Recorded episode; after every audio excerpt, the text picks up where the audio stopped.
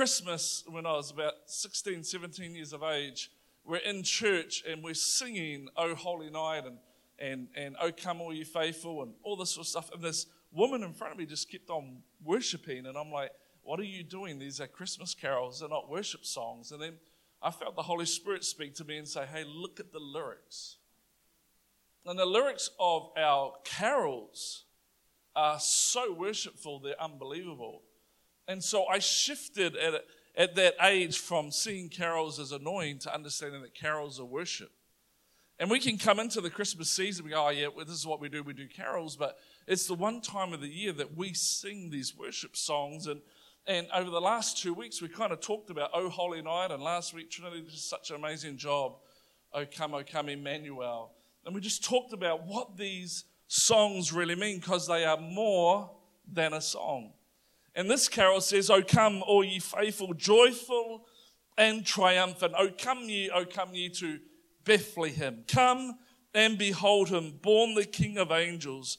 O come, let us adore him. O come, let us adore him.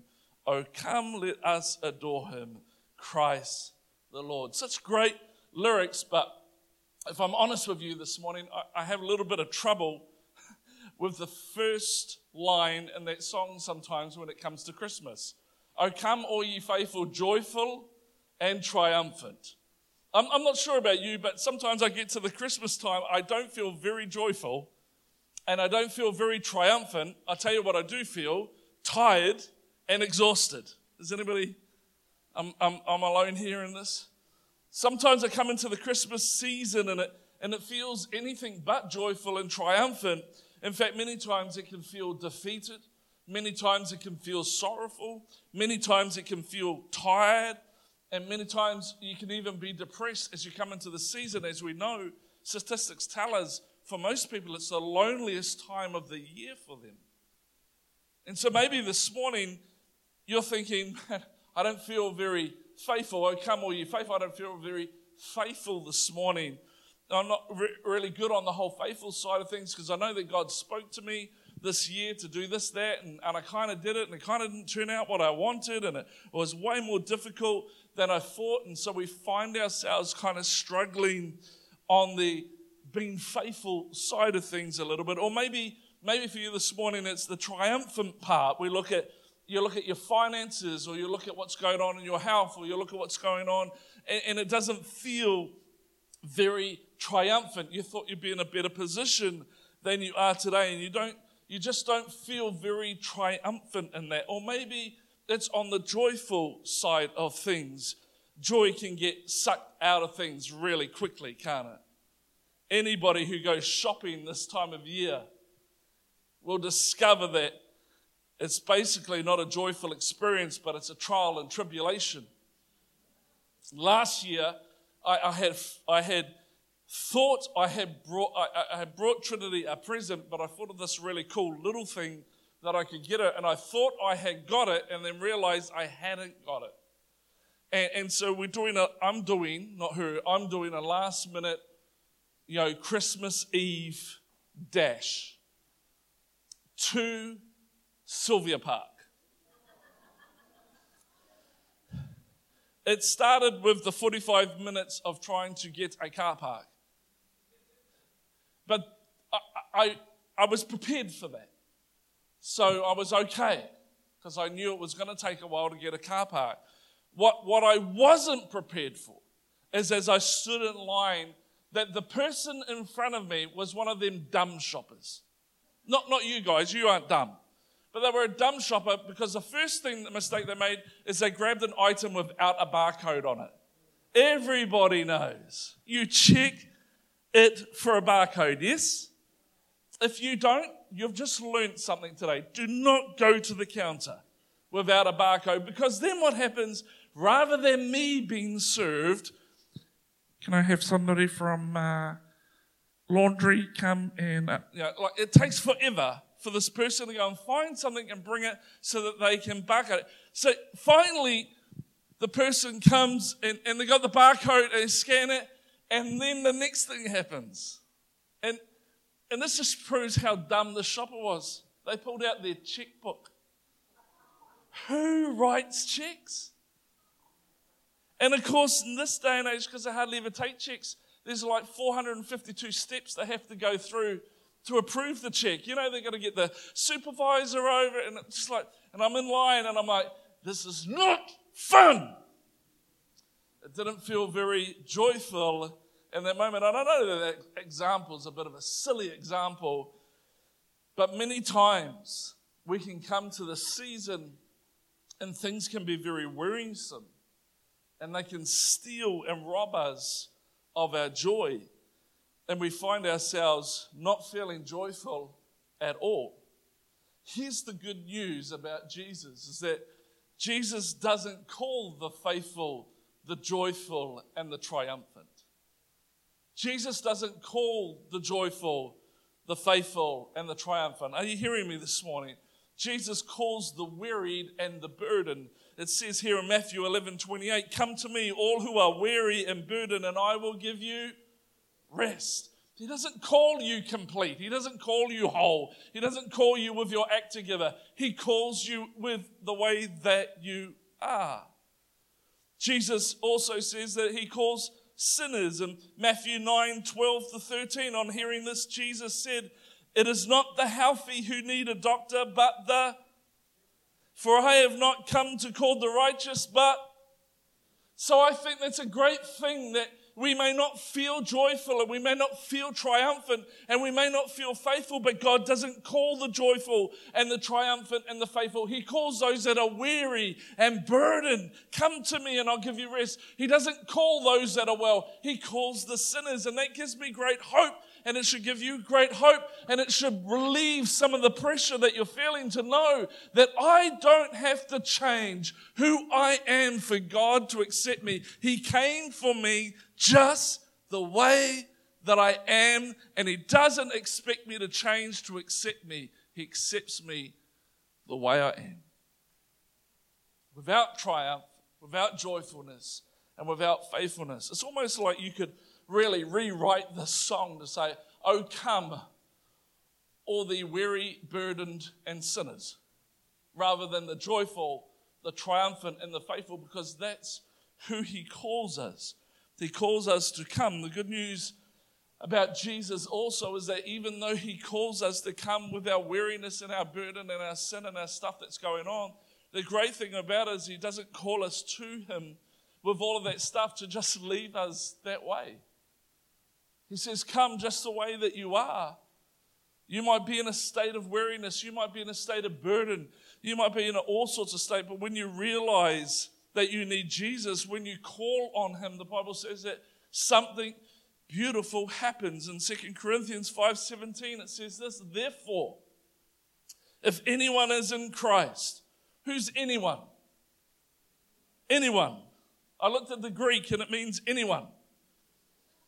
In Christ, the new creation has come. The old has gone and the new is here. The great thing about Jesus is that he calls us to come with our weariness, with our burdens, with our sin. And then he goes, Hey, it's cool. You can come just the way you are, but I'm not going to leave you in that state. I'm going to make you a new creation. The old is gone. The new has come. It's such a great thing that he has done for us. And today, for many of you, God is wanting you to know that you have become a new creation. The old has gone. The stuff that you struggled with, the things that ha- ha- seem to have like, like hooks in your back that keep on pulling you back in. It's almost like the enemy sometimes treats us like we're dogs. You know, I, I used to have a Rottweiler, a beautiful dog, and, and you know, you have those leads that kind of go out a little bit. And, and, and it's almost like we start pursuing this walk with God, and then the enemy is like he's got a dog lead on us. He just yanks us back in again. And what Jesus is saying is no, no, no, the old is gone. Those hooks don't exist anymore. The lead isn't on your life anymore. If we become a new creation, we become that because Jesus has helped us.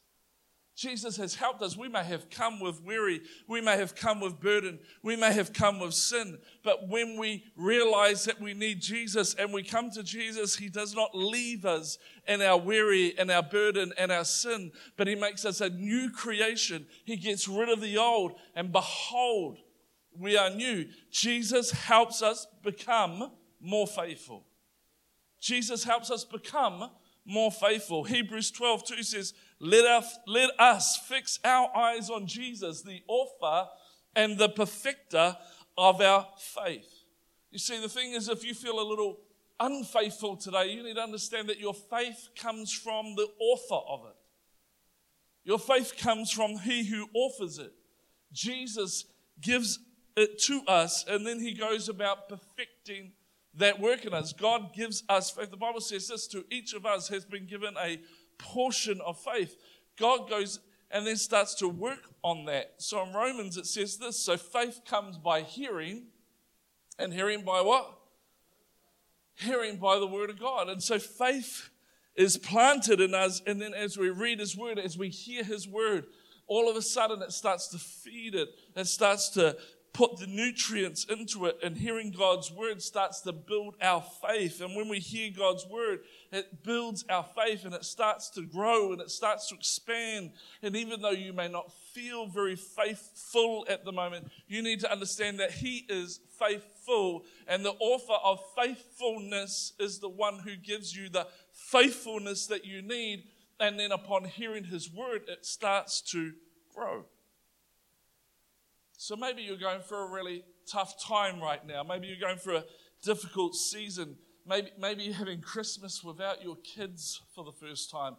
Maybe you've lost a loved one earlier this year, and this is your first Christmas without them. I, I know how hard that can be. My brother passed away six years ago, and Christmas Day is his birthday.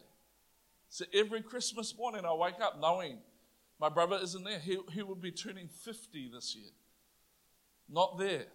I know what it's like to go through those things. Or maybe, maybe it's not a loss physically, but maybe you feel like you've lost your dream this year. Maybe you feel like that you're trying to have faith, but you're just feeling very tired in the process. Well, I'm going to put some faith in you this morning from his word in Isaiah 43, it says this that when you pass through the waters, who will I will be with you. When you pass through the rivers, they will not sweep over you. When you walk through the fire, you will not be burned. The flames will not set you ablaze, for I, the Lord your God, the Holy One of Israel, your Savior, is with you. Even though you might feel like you've been swept over by the waves, even though the heat might be getting turned up in your life, you need to understand for those of us that believe in Jesus and have that new creation on the inside of us, when you hear these words that though I walk through the valley of the shadow of death, I fear no evil, for thy rod and thy staff, they comfort me. When you start to hear those things, no weapon formed against me shall prosper, that every voice that rises up against me shall be quenched that the hills melt like wax in the presence of the Lord. As you start to hear the word of God, faith starts to grow on the inside of us. I am the God that healeth thee. By his stripes, I am healed. That God has given you the wealth, the power to make wealth. That if God is for you, who can be against you? All of a sudden, you start to get that word on the inside of you, and that faith seed that he planted in you starts to feed on that, and it starts to grow and increase. And what feels like a lot of faithful, faithlessness becomes faithfulness.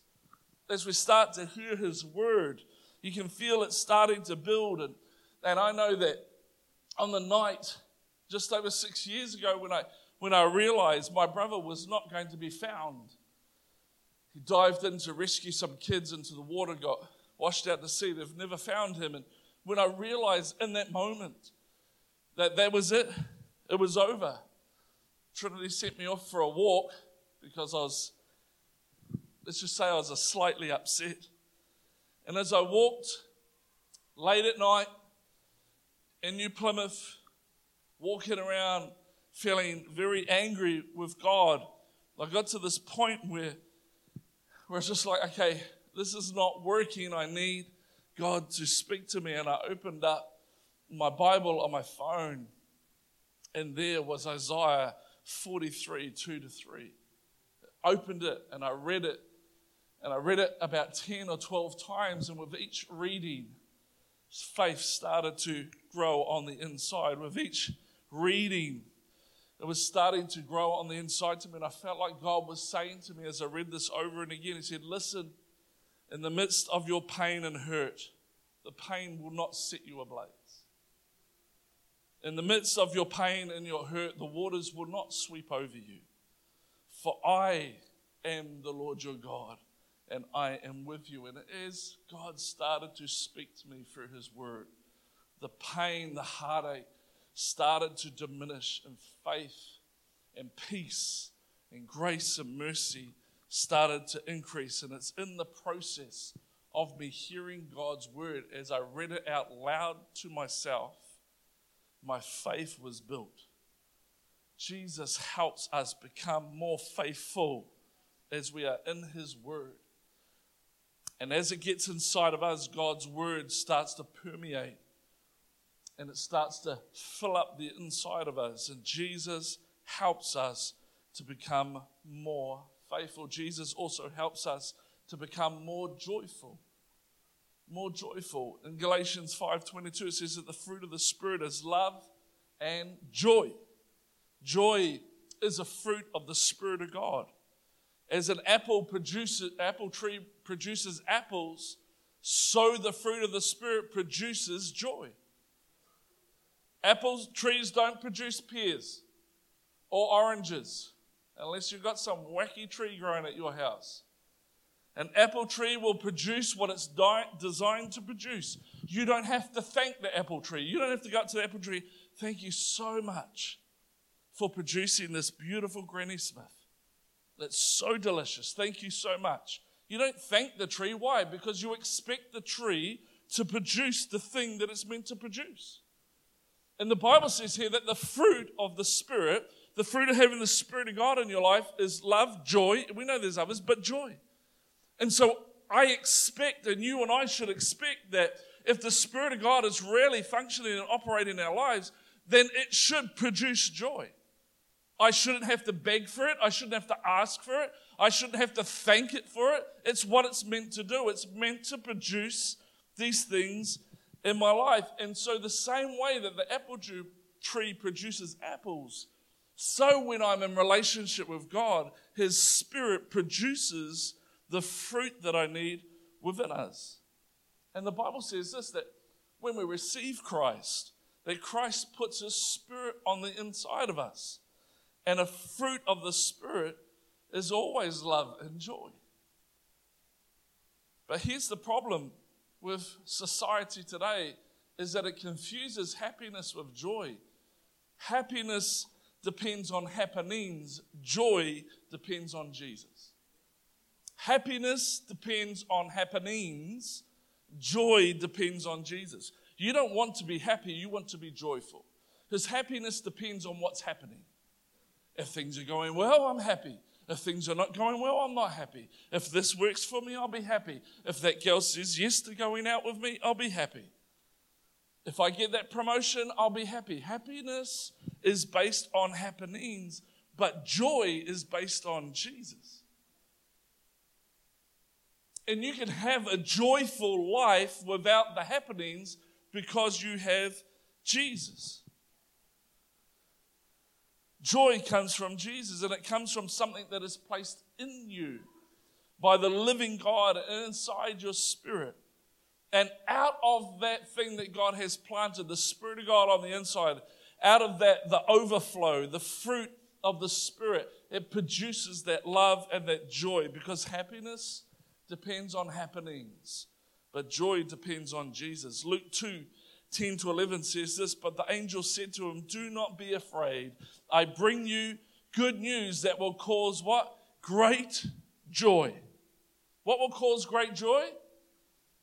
For all the people today in the town of David, a Savior has been born to you. The thing that brings great joy is the fact that Jesus was born for us that Jesus was born to, to die on the cross for every single one of us. And it doesn't matter what your happenings are. When you understand what he has done, you can have joy because Jesus is for you. He says, Come, those that are weary, those that are burdened, those that are sinners, come because I will look after you. I can bring that transformation. I can bring that joy that you're looking for because my spirit produces those things in your life.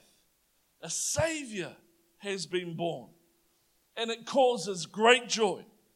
And Jesus can help us become more faithful, and Jesus can help us become more joyful, and Jesus can also help us become more triumphant. You know, when I was about 12 years of age, I was living in Wellington at the time, and I was, I was quite a short 12 year old, and I didn't really have a lot of muscle to me. You might find this hard to believe, but I, when I got married, I was 72 kgs. This is what married life has done to me. It's not my fault.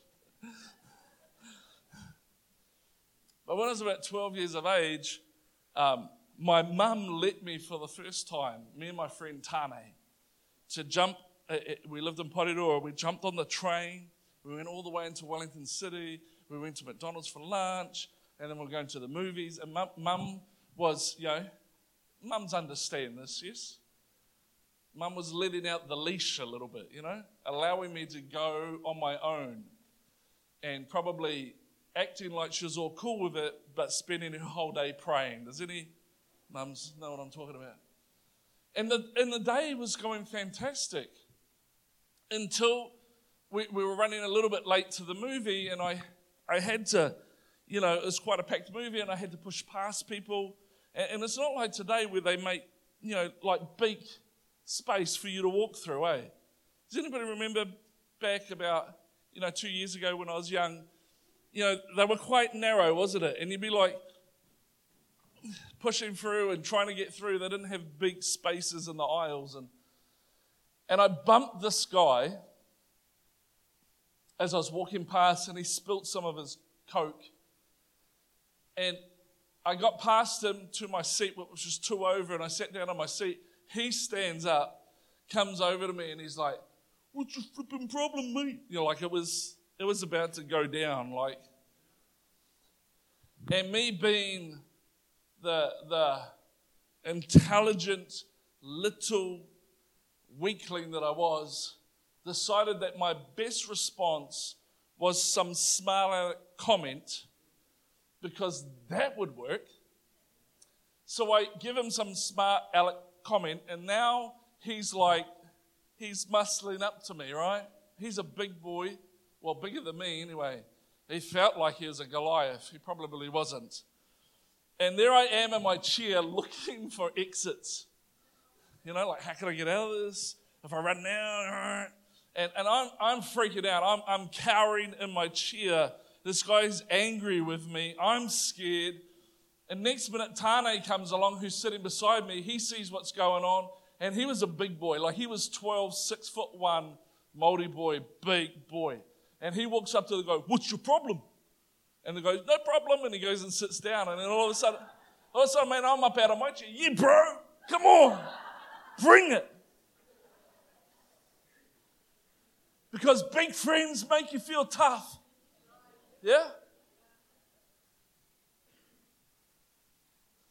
I was just like, Whoa. one minute I go, eh, where's the exit? Next minute I'm like, wow, come on. Eh. What happened from me one minute carrying in my chair, looking for the exits, to the next minute, you want some of this? What happened? You know what happened? I realized I had a mate with me who was bigger and had my back. I realized I had somebody with me that had my back. And here's the thing that I think that we forget about a lot as Christians that many times we forget who has our back. And who has our back is not Tane. Who has our back is the living God. The living God. Isaiah says this For unto us a child is born, to us a son is given given, and the government shall be upon his shoulders, and he will be called what wonderful counselor, mighty God, everlasting Father, Prince of Peace. Of the greatness of his government and peace, there will be no end. He will reign on David's throne over his kingdom, establishing and upholding it with justice and righteousness from that time and forever. I don't know about you, but that there is a pretty triumphant statement that he is the everlasting Father, the Prince of Peace, the wonderful counselor, the mighty God. He, he, he, God is not cowering in his seat. God is standing up to every bully that would ever come your way, to every demonic thing, to every sinful temptation that comes your way. He's like, man, I am wonderful counselor. I am mighty God. I am the Prince of Peace. What is this that has come? I have got your back. I don't know about you, but that feels triumphant and it makes me feel triumphant. Because I remember it's not Tane that has my back. It's not Rimmer that has my back. It's Jesus Christ that has uh, my back. And the scripture is prophesying of Jesus coming and who he will be.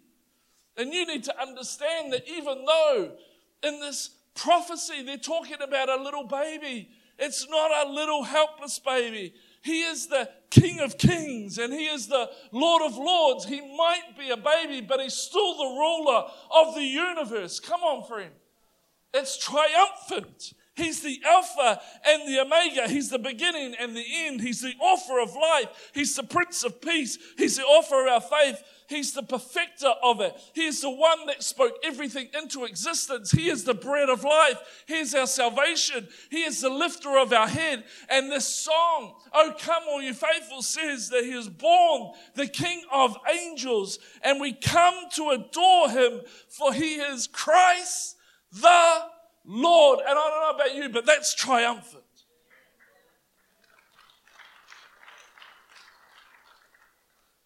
And I have to understand, and you and I have to understand who fights with us. It's not one of your mates. It's not your dad. We've all had that fight, haven't we? Yeah?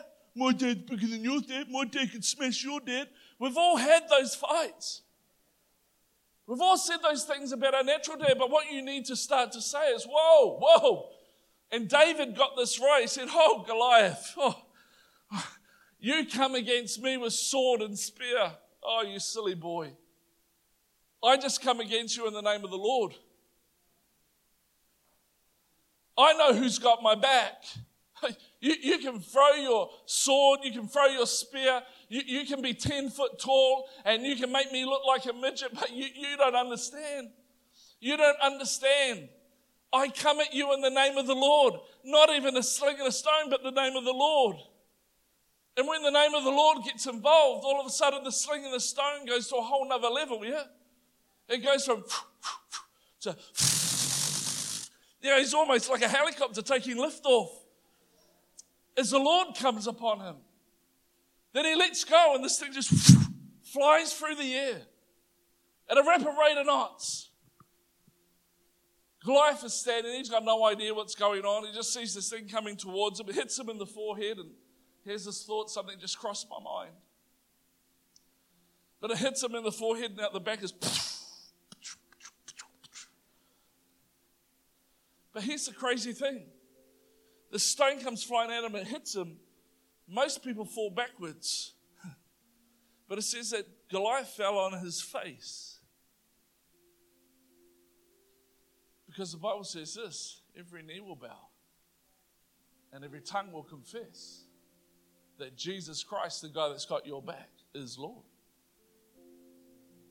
Oh, come, let us adore him. You will bow to me, Goliath. You will bow to me because he has got your back.